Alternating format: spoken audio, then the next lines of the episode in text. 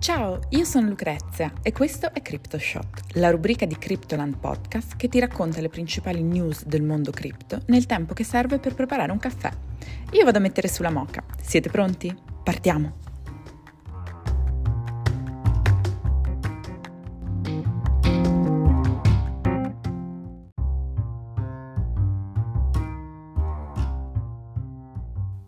«27 luglio 2022 un uomo, due cani robot e 8.000 bitcoin perduti.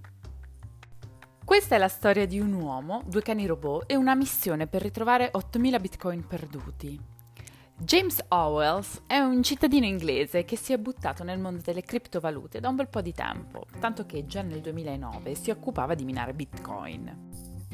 Nel 2014, facendo un po' di pulizie nel suo appartamento, ha accidentalmente buttato via un hard drive che pensava fosse vuoto, ma che in realtà aveva al suo interno 8000 bitcoin, che al prezzo di oggi sarebbero circa 175 milioni. Il disco rigido in questione è sepolto da qualche parte nella discarica di Newport, nel Regno Unito, circondato da circa 110.000 tonnellate di spazzatura. Dopo otto lunghi anni, James ha escogitato un piano per ritrovarlo e sta raccogliendo 11 milioni di dollari per poterlo fare. Sostenuta da alcuni venture capitalist, la proposta prevede l'utilizzo di una combinazione di persone, cani robot di Boston Dynamics e altre macchine guidate da un'intelligenza artificiale addestrata per cercare dischi rigidi.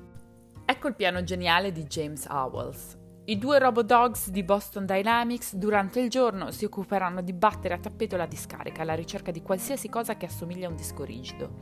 Di notte invece fungeranno da videocamere di sicurezza per assicurarsi che nessun altro tenti di cercare o addirittura rubare il disco rigido. Il team di ricercatori umani invece è costituito da otto esperti specializzati in ricerca, scavo di discariche e gestione dei rifiuti. Per finire, le macchine guidate dall'intelligenza artificiale verranno addestrate per individuare dischi rigidi che assomiglino a quello perso da James. Il team raccoglierà e smisterà i rifiuti della discarica per un periodo massimo di tre anni, fino al ritrovamento dei bitcoin scomparsi. Cosa farà James con i soldi se vengono ritrovati? Beh, il 30% resta a lui, il 30% va alla squadra di recupero e il 30% torna agli investitori. Il restante 10% invece andrà alla gente del posto. James infatti vuole dare dei bitcoin a tutti i 150.000 cittadini della sua città, Newport, nel Galles. Se da un lato la storia di James Owells può far sorridere, dall'altro ci ha ricordato che non sono ammessi errori con i wallet crypto. Una volta persa la password o perso il supporto fisico, sono persi per sempre anche gli asset digitali, a meno che tu non abbia un piano da 11 milioni per recuperarli. Hackerata l'Agenzia delle Entrate. La mediocre cyber security delle istituzioni italiane potrebbe essere un problema anche per le tue cripto.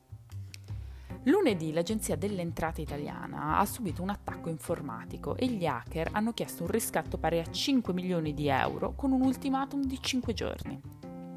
Sembra che in questa violazione sia coinvolta la gang ransomware russa Lockbit, che ha condiviso la notizia anche sul dark web, dichiarando di essere entrata in possesso di 78 GB di dati sensibili.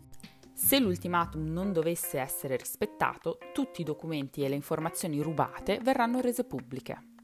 Lockbit nell'ultimo trimestre è diventata la cyber gang più attiva a livello mondiale nelle attività di ransomware, con oltre 200 attacchi messi a segno tra aprile e giugno.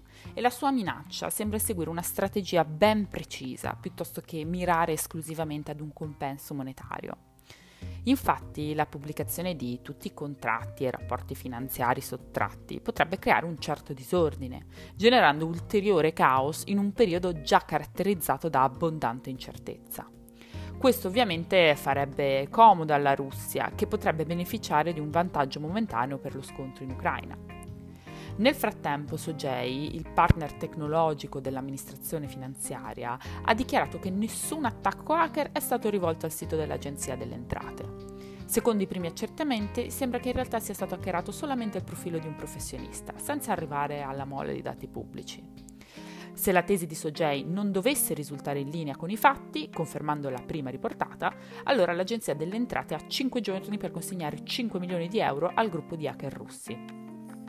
Dal punto di vista della community crypto diventa sempre più evidente come sono necessari strumenti in grado di tutelare le informazioni richieste ai contribuenti e utilizzati a vario titolo dal fisco. Infatti il Parlamento e il Consiglio italiano il 28 giugno sono giunti ad un accordo provvisorio su un nuovo disegno di legge, grazie al quale i trasferimenti di criptovalute potranno sempre essere oggetto di tracciamento. I fornitori di servizi di crypto asset, come gli exchange, saranno obbligati a fornire queste informazioni, che saranno soggette a controlli e accertamenti da parte sia della Guardia di Finanza che delle alte forze dell'ordine se necessario. Si tratta però di informazioni molto sensibili, potenzialmente in grado di ricollegare determinate transazioni a uno specifico wallet. Facciamo finta che nel tuo wallet ci siano 80.000 bitcoin comprati nel 2010. Molto probabilmente non vuoi che questa informazione si sappia in giro e soprattutto non vuoi che finisca nelle mani degli hacker russi. Nelle continue sfide legate al tema della regolamentazione delle criptovalute è a dir poco necessario che le istituzioni che richiedono questo tipo di informazioni siano anche all'altezza di garantire privacy e un altissimo livello di cyber security il CEO di Binance querela Bloomberg per diffamazione. Il CEO di Binance non è contento di Bloomberg. Changpeng Zhao, più conosciuto come CZ, ha infatti citato in giudizio la rivista Bloomberg Business Week per diffamazione. Nella lettera di denuncia presentata ai tribunali, Champeng Zhao ha citato umiliazioni e sofferenze in seguito a segnalazioni imprecise presenti all'interno di un pezzo pubblicato il 24 giugno dalla testata dal titolo Can Crypto's Richest Man Stand the Cold? Tradotto Può l'uomo più ricco delle cripto sopravvivere all'inverno? Sisi ha espresso dispiacere per l'articolo pubblicato da Bloomberg in inglese, che magari non ha massaggiato l'ego del CEO di Binance, ma non sembra nemmeno particolarmente diffamatorio. Ma la storia non finisce qui. Infatti l'edizione cinese della rivista ha pubblicato la sua versione dell'articolo modificando il titolo in Zhao Changpeng's Ponzi Scheme, ossia lo schema Ponzi di Changpeng Zhao, che effettivamente suona alquanto diffamatorio.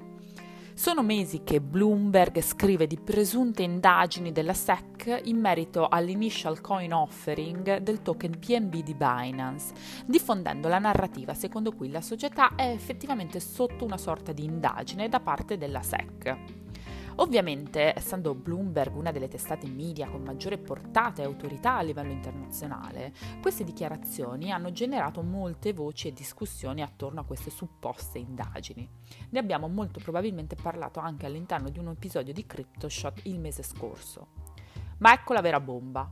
Solo pochi giorni fa Coindesk, appellandosi al FOIA, il Freedom of Information Act, ha dichiarato di aver ricevuto una risposta direttamente dalla SEC sulla questione e sembrerebbe che Binance invece non sia affatto oggetto di indagine da parte dell'agenzia, ma proprio neanche un po', tanto che addirittura non esistono proprio record in merito. Chissà da dove avrà preso le informazioni Bloomberg su queste indagini della SEC. Forse c'è davvero di più nella storia. Ma Sisi sostiene che si tratta solo di calunnia e diffamazione. Le scelte giudiziarie future ci aiuteranno a fare chiarezza.